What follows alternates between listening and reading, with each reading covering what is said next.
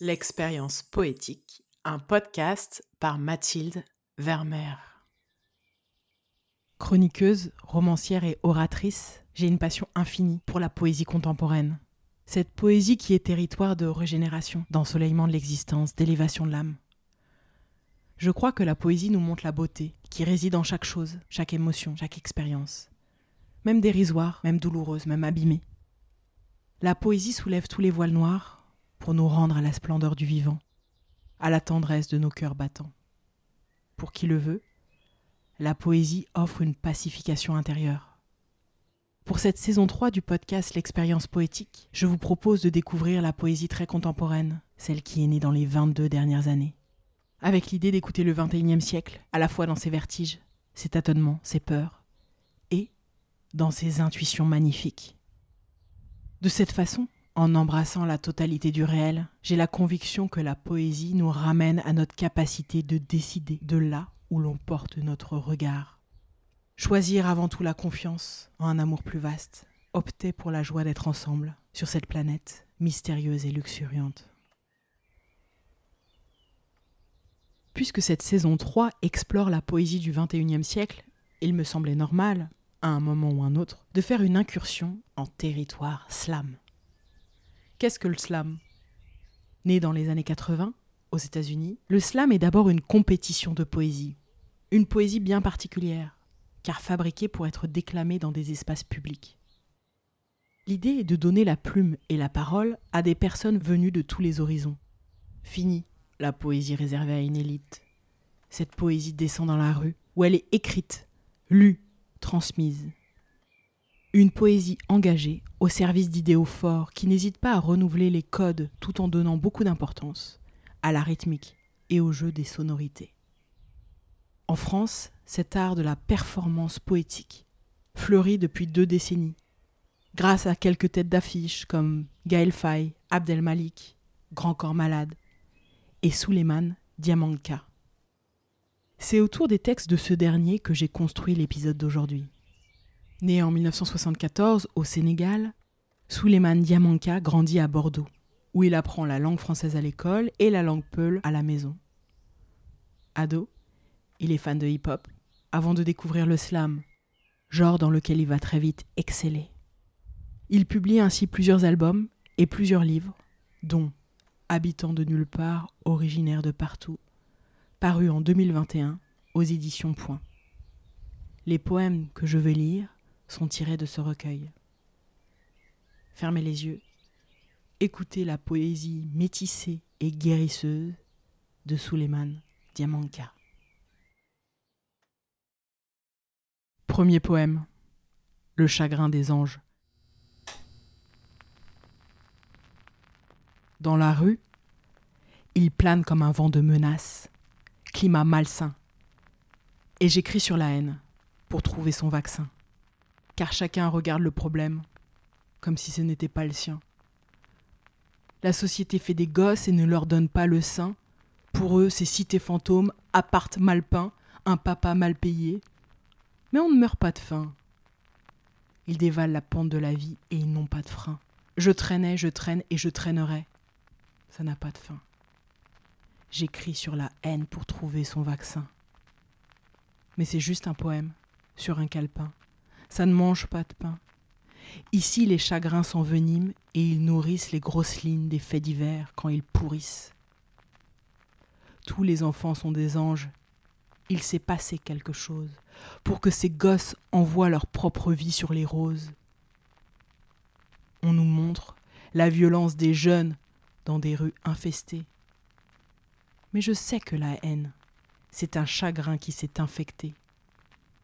Il n'y a pas de mal-aimé. Il n'y a que des incompris. C'est le chagrin des anges. Les anges ont oublié leurs rêves pour la plupart. Debout sur des passerelles qui ne mènent nulle part, ils passent des nuits à attendre que le jour se relève. Et souvent, ils parlent si bas qu'il faut lire sur leurs lèvres. Ils s'appellent par des surnoms qu'ils se sont donnés, chacun les sourcils froncés sous son bonnet. Dans leurs histoires de bagarres, des coups de coude, des soudes des nez. Ils jouent au baston du diable et se foutent d'être soupçonnés.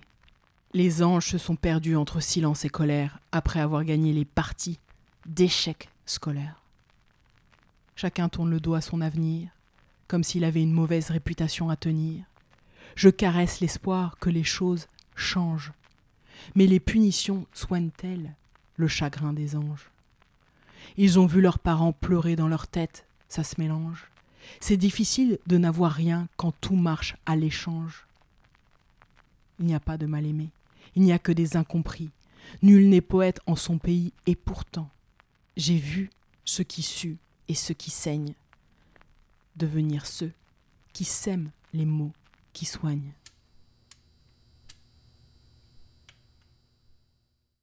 Dépeindre la réalité de notre société dans sa brutalité, et puis évoquer la possibilité d'un retournement.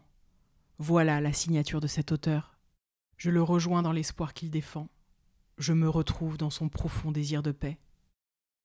On poursuit sur cette lignée avec un second texte intitulé Être humain autrement. Il est temps d'être humain autrement, de remettre au monde notre amour.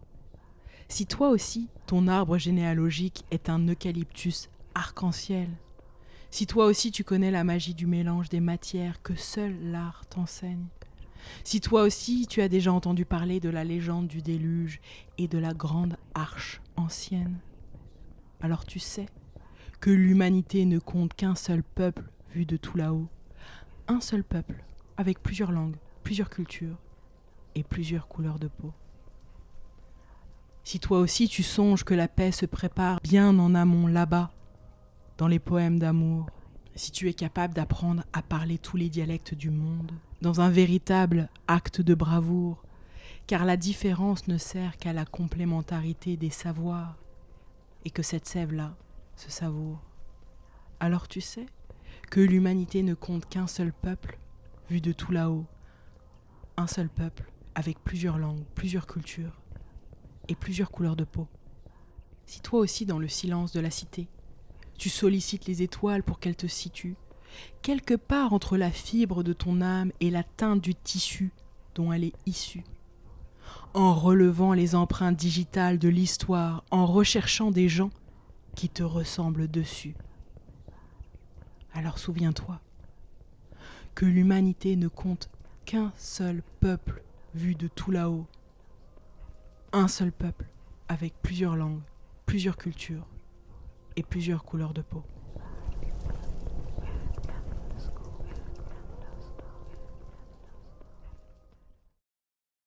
Je suis infiniment touchée par ce texte qui a des accents mystiques et prophétiques.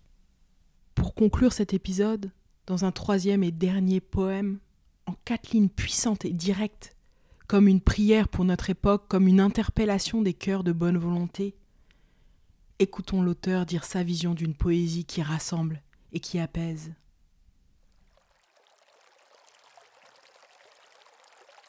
Que le mot soit perle, que l'amour se parle, que la mort s'éloigne, que la lumière soigne et je me permets de le lire une seconde fois pour que chaque mot infuse en vous, en moi.